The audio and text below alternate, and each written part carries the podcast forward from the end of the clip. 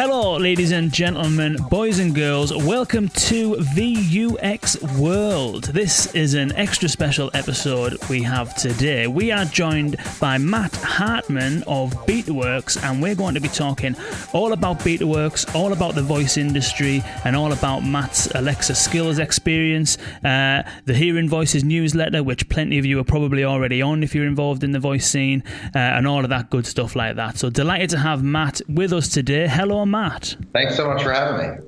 Wicked. And we're also joined by Dustin Coates, who is co hosting once again. Hello, Dustin. Hello, looking forward to it today.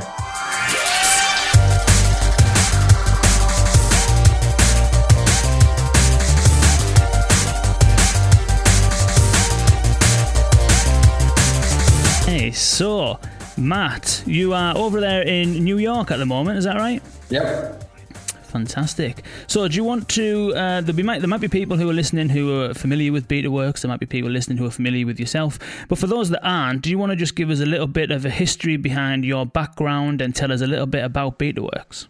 Sure, I can tell you a little bit about mine and then maybe how it intersects with BetaWorks. Yeah, yeah. Uh, so, so I, uh, so I started out as a developer. Uh, had built software for uh, a couple of different uh, different types of products, and then ended up joining a startup that was a a consumer social product, kind of in in 2010, and and and that product. Uh, that company was backed by BetaWorks. So BetaWorks was a seed investor in that ah, company. okay. Um, we ended up selling that company to Facebook. I uh, moved on and and uh, started another. I started a company out in Chicago for a couple of years, and then when I moved back to New York, um, reconnected with a bunch of people from this. That startup was called Hot Potato. A bunch of people who I'd worked with were around BetaWorks, and so what BetaWorks is is a kind of a a startup platform. So John Borthwick started 10 years ago, and the, we actually just celebrated our 10th year anniversary. And the idea was, can we can we pick a, in a particular category? And for us, it's very broadly the intersection of media and technology, and we have some more specifics I can tell you about. But can we both build companies in parallel, so build a number of companies at one time, and then also seed invest in outside companies and have the common thread that ties those together be the, the categories that we're focusing on. So super early days, it was around real-time social media, and we had uh, investments in companies like TweetDeck and Twitter and uh, and Tumblr, and we had builds out of BetaWorks uh, in companies like Bitly and Chartbeat, and all of those companies kind of tied together. They were in in the social media space, and some of them tied together very specifically. So, like Bitly was used by Twitter, and Chartbeat existed because the real time uh, nature of Twitter meant that uh, publishers wanted to know was who was on their site uh, at any given moment. And so the idea is whenever we pick a theme, we go really deep on that category. And uh, and so I joined about uh, almost exactly four years ago to do seed investing. And so I joined uh, I joined the, the operating company. Have made about around 50 investments since I started and and then also we raised a venture capital fund about two years in, and so I've been uh, uh, John, me, and then I have a partner uh, based in San Francisco, Peter Rojas, who's uh, are the three of us focus on the investment fund. Wicked. So, what does a typical day look like for you then at BetaWorks? You've obviously got um, if you if you build so BetaWorks build software themselves as well as invest in companies. It sounds as though you're more on the, the side of, of searching for, for companies to invest in. Is that right? What, what does yeah. a typical day look like for you? Yes, yeah, so I mean, a lot of my time is meeting with brand new companies uh, lear- learning a lot. So meeting with companies that are building in all kinds of different interfaces. One of the things we think about is every time there's a new interface, what is the uh, what is the new way that people are going to communicate inside of that, and then additionally are there business models that are brand new that are reflective of new emerging consumer behaviors that are really tied to tech and tied to data? And so i spend a lot of my time just meeting with new companies um, many of them are around our very specific themes, and then when there are things that are interesting a bit outside of our specific themes that we think we might want to get into and learn a little bit, we'll uh, talk with companies, partner with companies as well. Um, but my, my main part of my day is talking with new companies and then also supporting our existing portfolio companies, and then of course helping the companies that are that are in our office that we're building uh, here. Cool. And so it started out looking predominantly at social media tools and things like that. So things like TweetDeck and um, Tumblr, they're they predominantly kind of social media focused. So what's led BetaWorks then into the kind of conversational and voice space? Where did all that come from? So I think if you think about the arc of how technology has progressed over the last decade, which is when BetaWorks started, there, the BetaWorks sort of came to be when everyone was moving from desktop to the web and then really from the web to the social web. And I think then the next wave was people moving to mobile. So we had a whole bunch of companies that were focused ex- exclusively on mobile or mobile first. I would argue, I, I, said Twitter was social, but it's really, it's almost more of a mobile first product. We invested, we invested in Venmo, which is again also very mobile first. It kind of makes the most sense when you're, when you're on your phone. And then I think when I joined, what we started to think about a bit was, what is after the home screen? What's your post home screen world look like? Where are the places where the next set of apps are going to live? And we started to see a couple of things. The one was that it's harder and harder for people who to get for developers to get their apps downloaded, meaning it's more expensive. You have to do more marketing. And then we look at sort of what we think of as the post home screen world. What are the new places where software has surface area to exist? So one of those places uh, is in the camera, in sort of computer vision and augmented reality. Virtual reality is taking a little bit longer. We don't know when those consoles will really be at, at scale, but virtual reality is certainly one. Conversational software, uh, meaning products that exist in the messaging layer. So we built a company here at BetaWorks called Giphy, which is an anim- a search engine for animated GIFs, and it exists in SEO, but it also really a lot of the places that people use it are inside of Slack, inside of uh, uh, Facebook and Twitter, inside of Messenger, and so it's it's almost like inside of the messaging messaging become this new communications layer. And so things like conversational software to be able to the ability to be able to sort of text with a server it became a new thing. So that was another category. And that one of the big areas for us in conversational software is not only typing, but it's also speaking. And as, with the rise of smart speakers, we got really interested in voice as a user interface. And Matt, you've written and spoken a lot about what you call on-demand user interfaces, which I think ties in here. Sure. Can you talk about what that is? So I kind of think of um, there's two ways. There's two aspects that are interesting to me about conversational software. Um, one of them, the, the notion of on-demand interfaces, is that as people get uh, more and more devices, the software can wrap around their user experience, as opposed to them having to adopt the the vernacular of the of the product. So if we think about all the way back to the 50s, you have sort of remote controls. Um, you have to like use a user manual to figure out how to use that thing. As we as we kind of come to today, we now have lots of different places. I almost picture the reason I called that post on demand user interfaces is I almost picture like no matter what context I'm in, I am able to conjure up software. And so if that means that I'm at my desktop, then it's obvious that that's going to be on my desktop at my home. But if I'm walking around, then uh, the fact that I have a phone in my pocket means that I, it already knows my location. I can get that on-demand user interface right on my phone. And then as we think about AirPods, as we think about being in your kitchen and your hands full, you asking, just sort of speaking out into the air and then having a user interface brought to you, speaking to you, asking you questions becomes the interface of, of greatest convenience in certain contexts. Hmm. And I think in that, um, me and Dustin have obviously done very similar homework. In that um, that post, you are referencing one thing is the lack of friction, which um, an on-demand interface uh, can can help with, and what that I mean, if, if you could explain what how that would lead to a lack of friction, sure. first of all. Sure. So. Um, let me give you a, a, sort of real world example. Uh, there's, we invest in a company called Dirty Lemon. They sell, they have, uh, they started out selling functional beverages. So it's a this is I swear this is going to get to on-demand interface. They have a uh, they have it's lemonade, but it has activated charcoal, so it's good for a detox. And and the only way that they started out selling it, the only way you could buy it was by texting them, and and then they would ship it to you directly. So imagine so if we think about friction, what I'm talking about is how hard is it to get to the thing that you want to get to, and I think that's two ways. One is sometimes friction means it's something's high up in your cupboard. It's harder to get there. It's, it's sort of a, a further reach. Sometimes friction is psychological friction. like um, you might be more willing to post something on Snapchat because people because it's like a it doesn't it's not like Instagram where there's sort of more psychological friction. You want to make sure it looks perfect. On Snapchat, it's like oh, I'll put it up there. It doesn't matter. So if we take that back to Dirty Lemon, what they thought to themselves was, you know, people are going to have questions about this. If all they see is a website and it's either buy or don't buy and that's it, then there's going to be this consumer friction of whether I want to understand what the things I'm buying, what does a detox mean, when can I have it, when can't I? But if I have a text message service where they have to buy it via text, then they can ask me questions. And that actually reduces the friction of the purchase. What that also means is that they then can get repeat purchases because people can just text back and say, hey, can I have another case? And what that teaches them, you think about the cycle time versus of, of selling directly to your customers, having an interface like text message where you can ask them directly questions and get the feedback. How did you like it? I saw you just got the order. What do you think?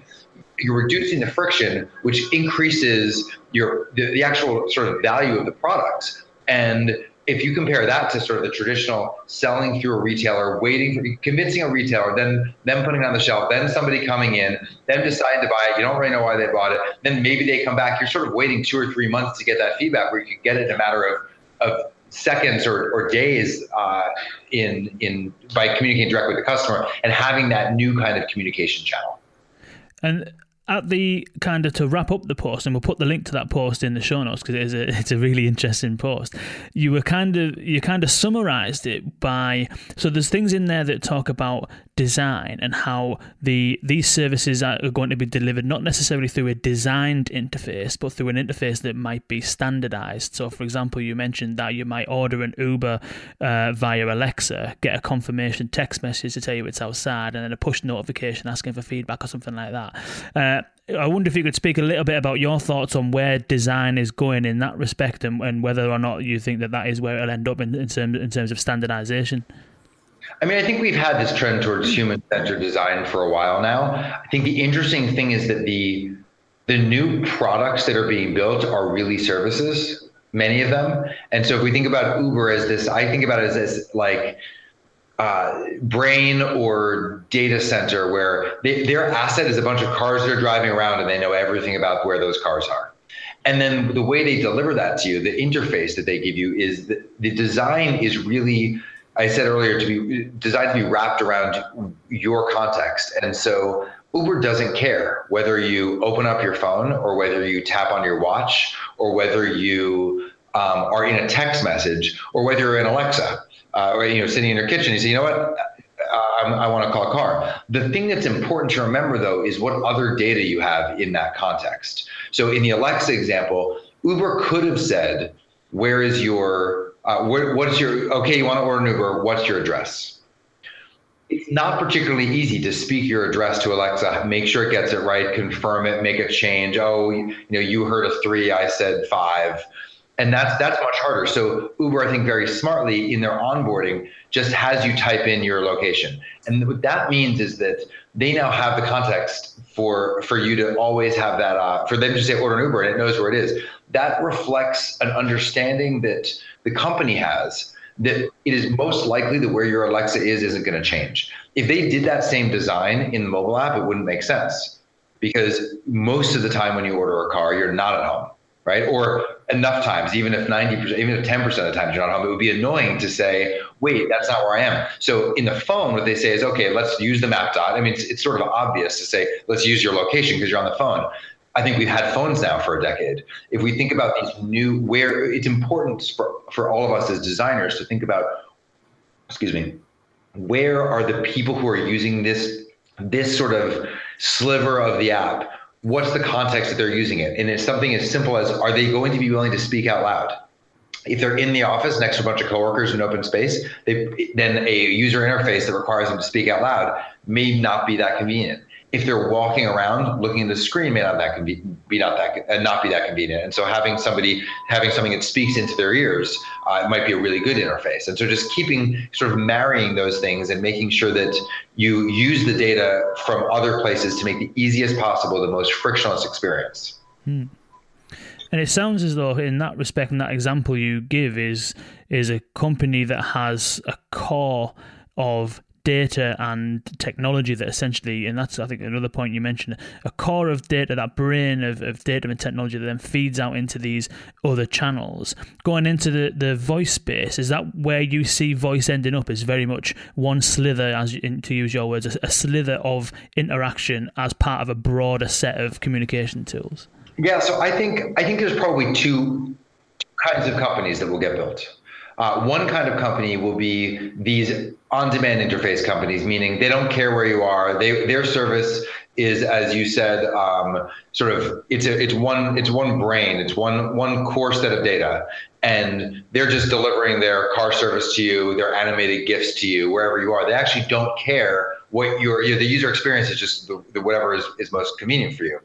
Um, I do think there's a second kind of company, I think, that is going to be sort of voice first or conversation first. And those kinds of companies will look at will look at the media type like a voice interface and say, okay, we know that this is a smart speaker. What's the best given that we know that someone's standing in their kitchen, in their living room, they're speaking to this thing what kind of experience do they want and what can we do here that's really different from what's been done before so the easy example to point to is uh, if the food network the food network launched an alexa skill it's not they, they they thought about taking the YouTube videos, which they have, or the videos, and just putting the audio on.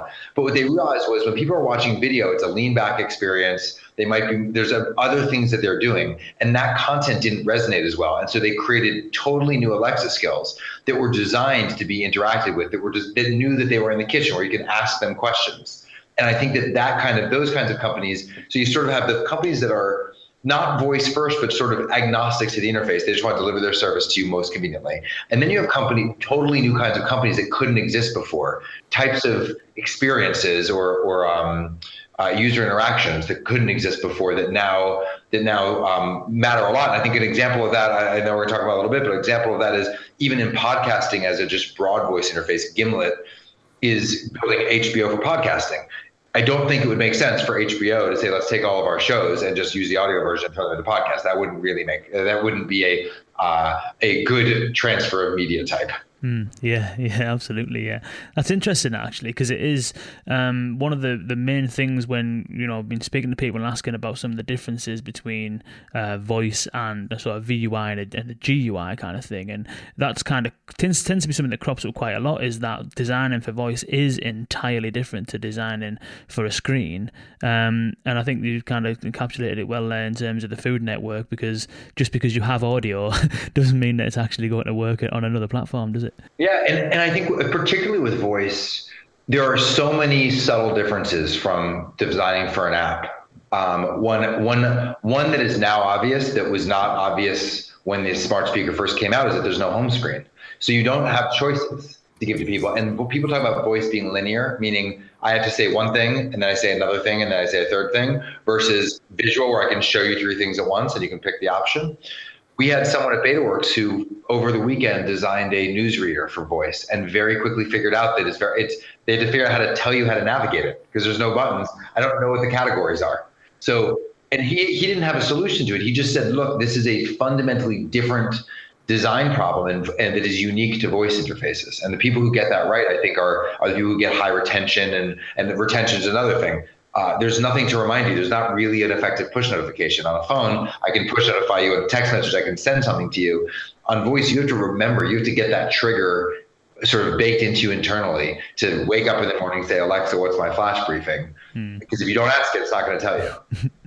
yeah.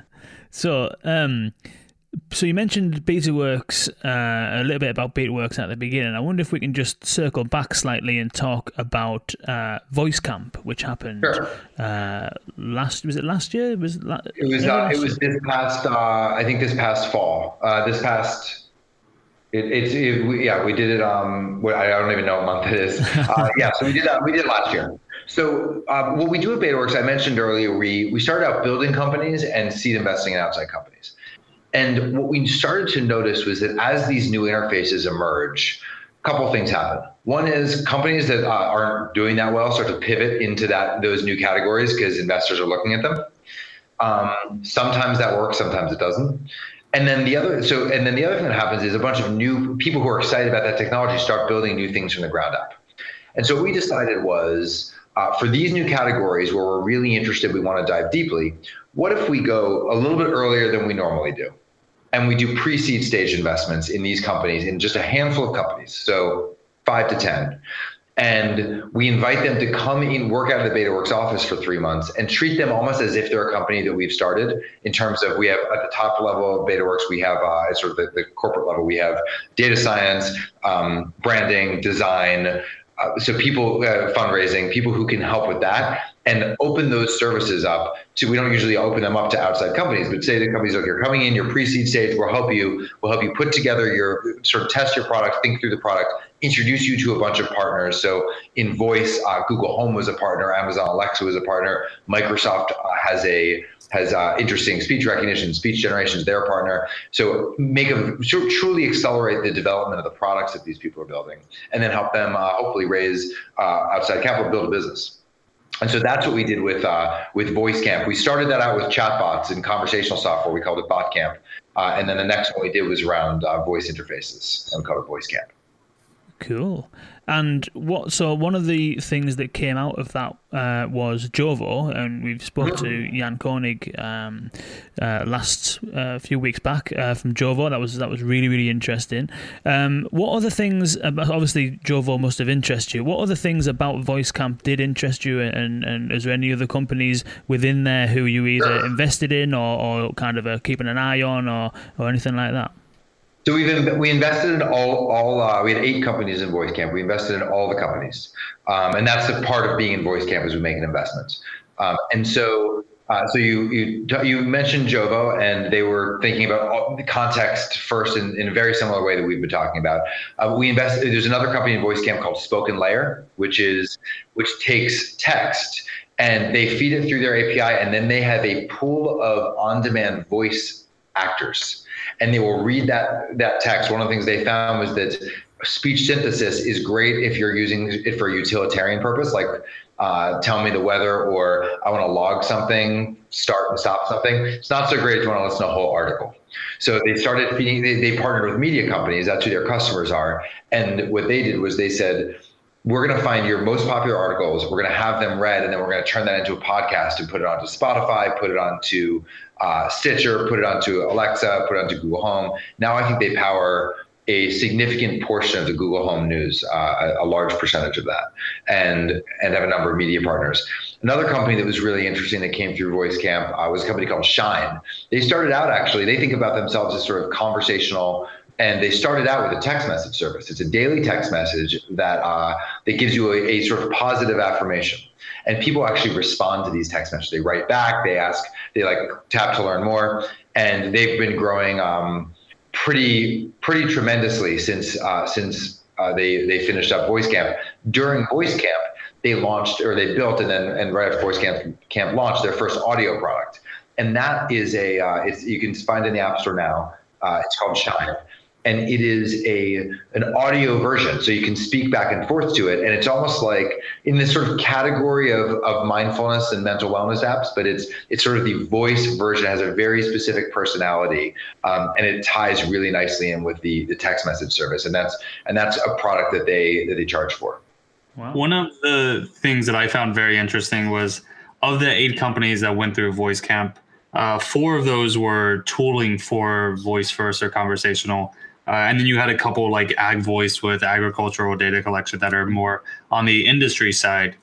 And you only had two uh, that were more consumer focused. Was that a purposeful choice or how did that come about? You know we always think of ourselves as sort of cons- a consumer focused company. And i think uh, betaworks in general we, we sort of think consumer first. But what we found is with camp there's often a lot of the innovation that happens in these more industrial categories. Uh, we are uh, someone can come in who is an expert in that category and then we can help with some of the expertise on the on the interface side. And so it's an opportunity for us to go outside of our normal comfort zone. So i think it's it's probably i think there's a couple consumer companies i think ag voice was we've never invested in an agricultural tech company before but as they described the problem they were solving it really was very consistent with what we see on the consumer side. You're walking through the field uh, it's rained last night and so it's dewy. You have an ipad you have to bring a second person with you to type in because everyone's hands are getting wet because there's the corn everywhere. And so what if you could speak what if you could speak into the voice interface and then our hope is that we have dug deeply enough into voice that we sort of can tell, can have a sense of whether the thing they're developing will be, first of all, useful in that context, but also, second of all, have a defensible moat. Library, the natural pro- language processing library, is uh, very specific to agricultural technology. I don't even really understand all the things they're saying when I see the demos, let alone Alexa understand it, right? So you have to have very specific libraries that they built. Wow. Great. That sounds fantastic. Um, it's a learning experience for us too. yeah. So um, the so you had the voice camp that was last year, and you mentioned at the top of the show that this time now is Vision Camp. Now, is that Vision Camp um, all to do with you mentioned at the very very beginning about kind of camera and kind of like recognizing um, cameras being able to recognize shapes and objects? Is that kind of along the lines of what Vision Camp is? Yeah, when we started, we, we as we decide what the next camp is going to be, when we were deciding, we were thinking that the three areas, an area of interest for us was this cam, was the camera. It felt like the cameras were starting to get smart. First, we saw speakers get, uh, we saw text messages get smart and Slack channels get smart with Bart. We're starting to see cameras get smart. They're opening up, and so we thought about three categories. One was augmented reality, so things, anything from a Snapchat filter with a face filter that changes your face to to an avatar that gets projected. And so that's sort of injecting things into the camera view, right? Second category we thought about was computer vision. So understanding the camera understanding what it's looking at things like object detection, telling what's in a scene so that you can and those two things interact together with augmented reality apps are both present. The third area we thought about was virtual reality. And the the conclusion that we came to was that virtual reality is related to these two because it's the same type of 3D objects that are projected into the camera is still just early. And so we didn't, what we decided to do is just do the first two. And one of the key reasons was July, Apple released ARKit and 380 million people upgraded. So now you have a user base that is huge in your phone. And that's, we view that as sort of augmented reality computer vision in the near term. In the longer term, we're really excited for things like the HoloLens to get adopted, for virtual reality to get adopted. And so that's, we view it as sort of a very long play, but, but in, in currently in camp, we have, uh, uh, it's computer vision and augmented reality are really the, the vision camp mm-hmm. focuses. Cool. Um, so what kind. So we've spoke a little bit about BetaWorks and about the um, the, the various camps and, and companies that that have kind of been invested in, but you don't just do everything for BetaWorks. You've got a, a, personal brand that, that is visible online, and you're kind of really kind of personally excited by the whole kind of voice space. Uh, and I wanted to just touch on the Hearing Voices newsletter, which you uh, curated sure. and put out there.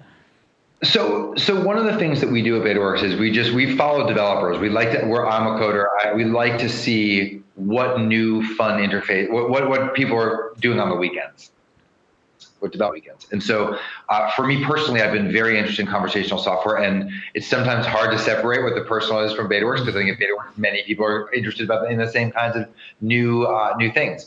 Uh, so what I decided to do was I I put to, Peter, my uh, partner on the West Coast, had put together a newsletter around uh, virtual reality called VR Links.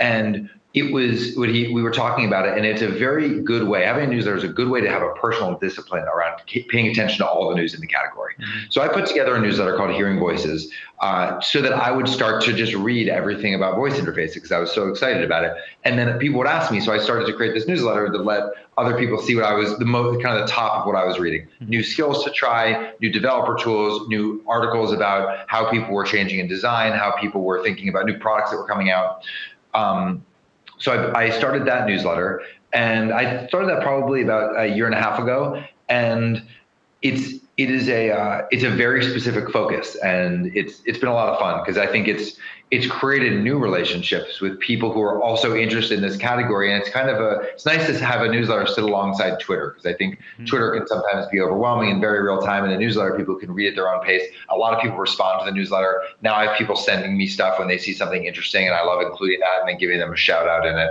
Uh, so it's been fun, and then and then uh, we've always done this. I started a podcast because I was interested in audio, uh, and before we did the, or as we were doing the Gimlet investment, um, and I, uh, I built an Alexa skill uh, called Wifi, where I think we talked about a little bit, or going to talk about. Mm-hmm. And so I, I, it's just sort of been a personal. Um, I don't know. You know, I don't know what you do on the weekends. I sometimes uh, code Alexa skills.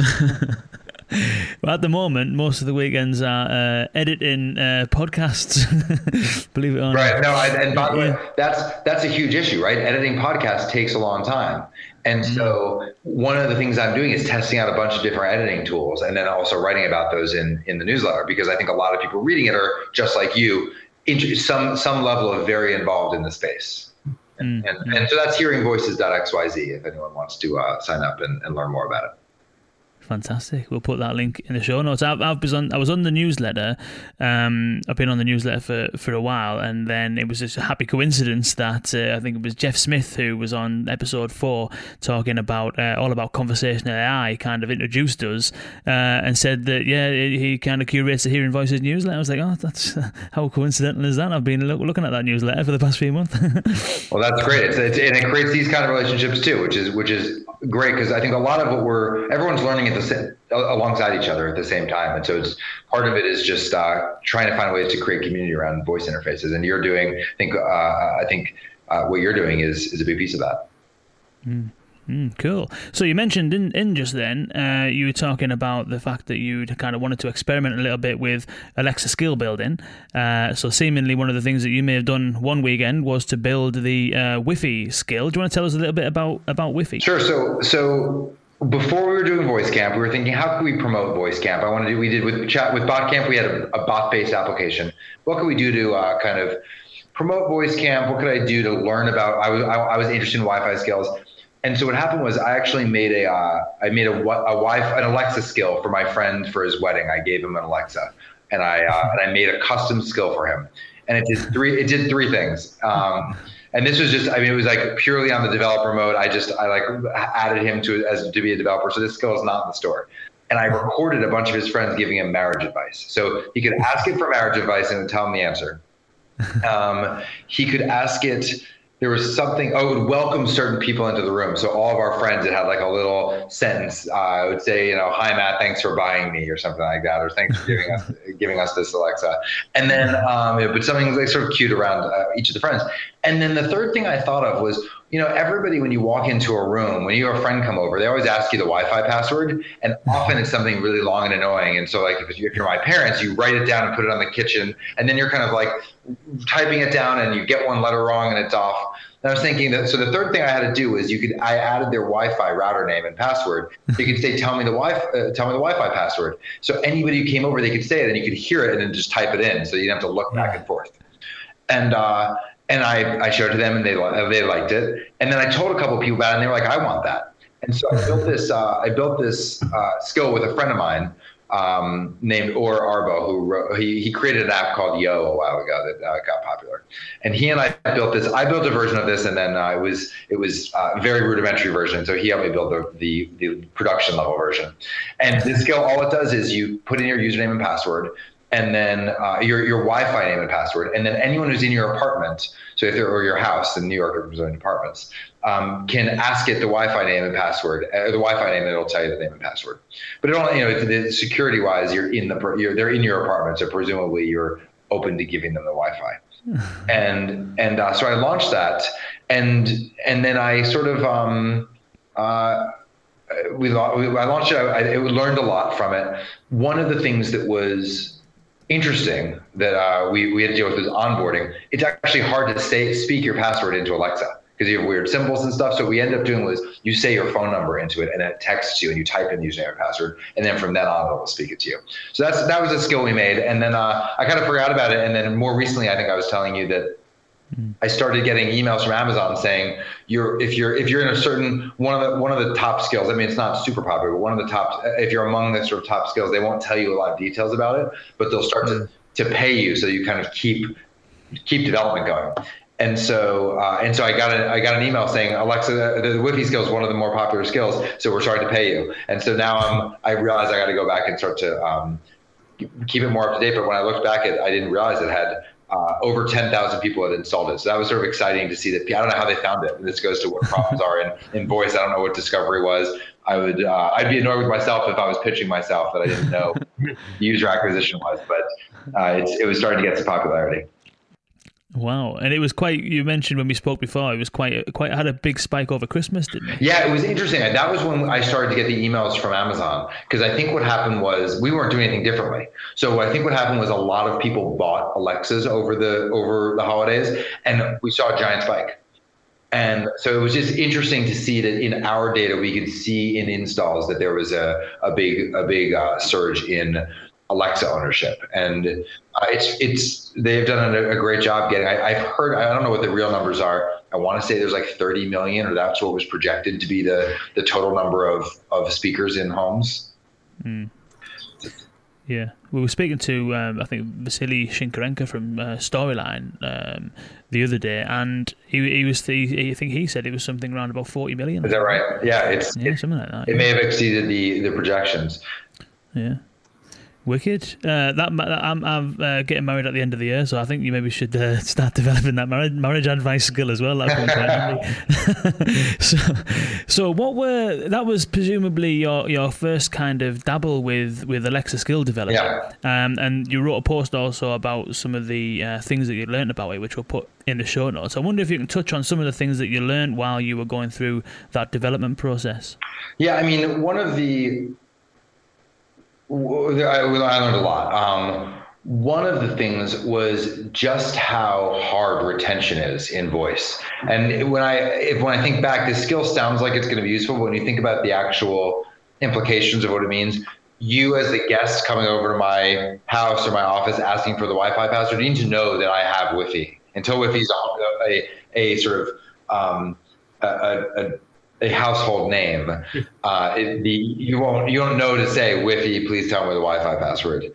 And so that's that was sort of a, a mistake that I made in, in the design. I mean, I think I'm not sure there's an answer for it. It may mean that it's just it's not great use case, but I thought that was a mistake. I think that one of the things that worked surprisingly well was the text message onboarding. I think that people have a really they I, I am confused still when Amazon says go into the Alexa app and then open the, you have to search for the skill you already have and then you do the onboarding, to link your account. It's not so easy. And I think having a text message really um, reduce the friction. We were talking about reducing friction earlier. The interface, if you think about it's easy to speak your phone number. Don't asking not asking anybody to go to a computer. Uh, so that was one thing, and and then having them be able to text back was very helpful. Another thing that I think was really helpful was that we did early on, we had a, a text, a, a, box on the um, on the sign up page. So if you learned about Wiffy at, at work, but your Alexa was at home, we had um, a, a, thing to say, send, give us your phone number, and we'll text you tonight. And that was another one. We are just trying to think of what are the things that are going to that are going to prevent people from doing this. I noticed this with myself when people send iPad apps to test.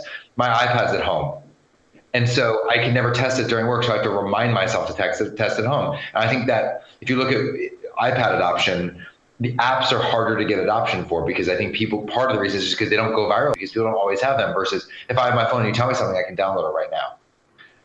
And so I think that was it's all it's always to me about learning about how people are behaving with technology. Yeah, and I think that really goes back to what you were talking about earlier about the reducing the friction. Uh, yeah. like that, you really build that in the skill from day one.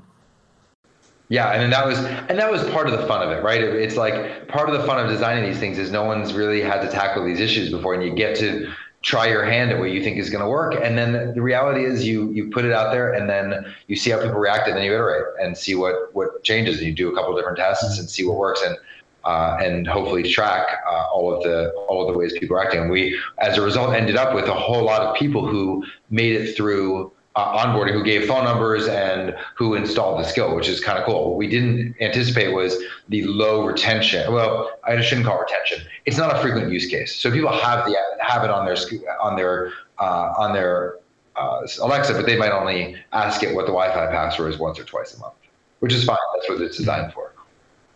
Mm-hmm. How did you kind of how did you go about doing the whole text thing then? How does that all work behind the scenes? So uh, we used um, so we actually didn't use Twilio, but we used a Twilio competitor called I think Pla, uh, Plavo or Plivo. Um, it's a just a less expensive version of Twilio. That's it's we we all that happens is in the background. What happens is you ask you enable your skill. It hits a server and that's our, our software one of the pages talks to alexa another page will end up hitting hitting the the text message service. But it's it's it's just sort of using twilio it's a twilio like product in the background. Um, and then it's it's weird to think about but that's what i'm talking about with multimodal. I mean we have one brain it's one and then just microservices. One hits alexa one hits the phone and then it, and then we have the database of, of information. We just answer the question that people are asking at that time and we keep track of where they are in the onboarding process. Wicked. I don't suppose you know, roughly speaking, what the um, sort of success rate of that onboarding process is. Is it, have you have you able to track the text messages to installs and uh, stuff like that? You know what? I need to look. Um, that is a it's a good question, and I would know. We had a we actually had a, an error in the uh, text message, which I found out recently when when Alexa started emailing me, and so we had to. So I'm, I'm now in the process this weekend of of going and getting everything set back up. And I think at some point, and this isn't a service that I want to keep maintaining. So at some point, I'll probably see if somebody wants to uh, to take it over. Mm-hmm. Uh, so we'll see what, what, where that goes. Yeah, and it, one of one of the uh, maybe potentially a contribute contributing factor to that would be: Are you still getting paid from Amazon for it? It's uh, yes, Amazon still pays a lot. It's not it's not a lot of money, but Amazon pays uh, pays enough for us to to sustain sort of sending a text message and paying for a little bit of extra development work if we want to outsource that. But we just do it ourselves, and uh, and uh, and so yeah, it's it's I think I suspect that if somebody wants if somebody who would find it interesting would use it as a beachhead to get other. We have a lot of uh, a lot of users, and so they would start to say, okay, what else can we build on top of this? Mm. And this is going to be one service among many. Yeah. Cool. Okay. Well, if anyone out there who is interested in potentially uh, uh, getting hold of it, then we can we can put some some links. If you've got any links anywhere or anything like that, uh, we can we can. Uh, yeah, it's, well, it's, yeah, it's, it's www.wiffy.co is the uh, is the website, and then of course I'm Matt Hartman. not of course, I'm Matt Hartman on Twitter.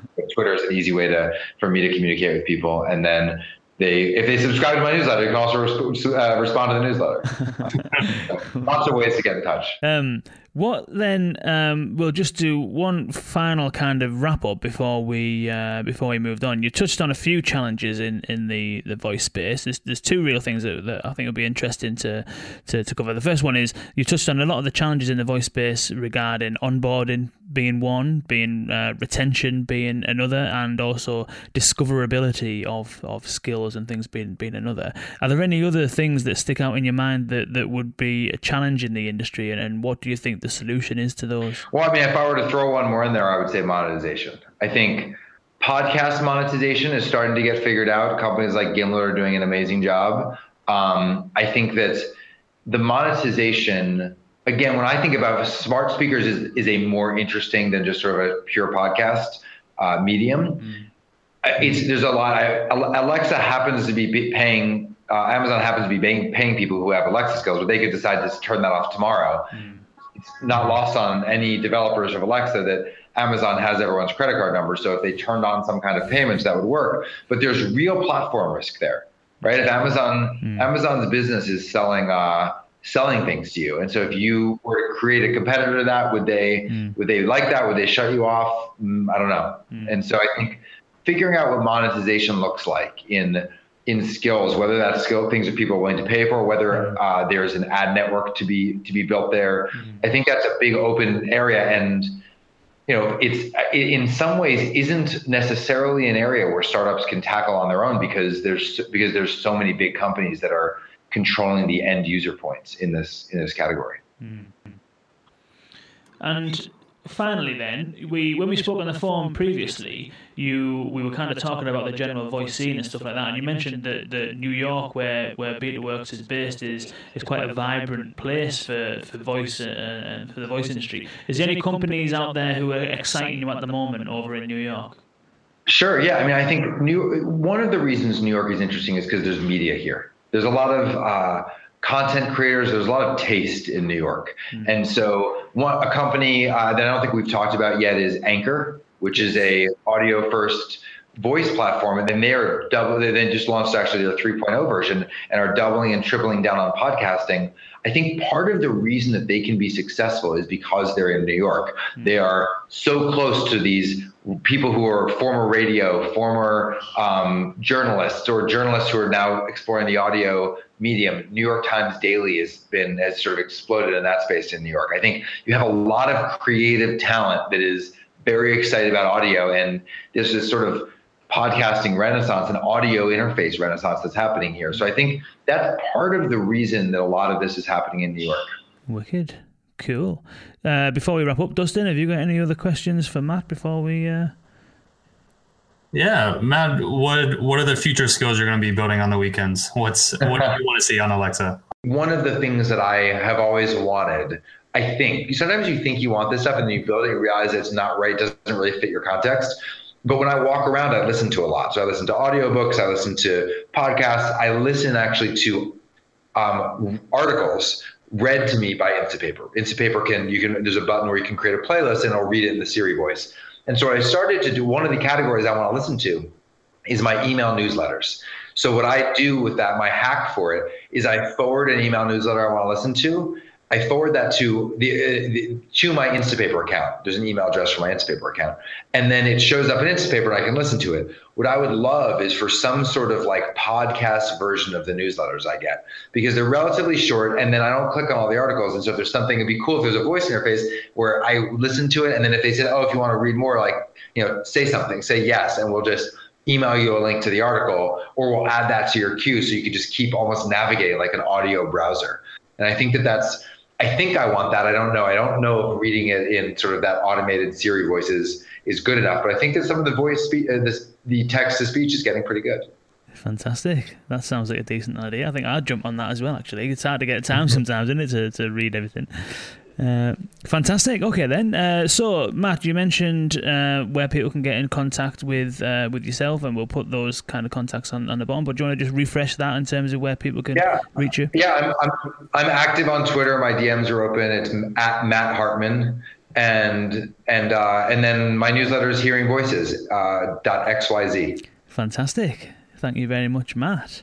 Thank you so much for having me having me, and I look forward to being a subscriber. That was Matt Hartman from BetaWorks. That was a really interesting episode. That completely different to some of the stuff that we've been doing um, in the last few episodes, which I think is really refreshing. That he's got he's such a visionary, Matt. I mean, he, he completely gets this industry. He completely gets the the where this can head. Uh, he really does have his ear to the ground in terms of uh, who's doing what and what companies are, are, making really great moves and the potential for all of this technology. And what I really liked, um, I think, over and above everything, is how the friction free concept is really at the front of his mind, and you can really tell that when you think about the, the text reminders for his Wi-Fi skill um, and, and, all of those examples he's wrote about in the, the um, article, which we'll link to, which was all about um, using the interface uh, of choice, it, giving you context, and it's all about reducing that friction. So I think there was there was some great insights in there for designers and developers, and there was also some really great insights in there for brands and agencies and people who are looking at the voice space in a more strategic view um, in terms of you know where the industry is right now, what the challenges are, and where it's heading. So that was a, an immensely uh, interesting episode. So thank you very much, Matt, for uh, for taking the time to, to speak to us. Uh, thank you, Dustin, for co-hosting, and thank you all for listening. And until next time, boys and girls, see you later.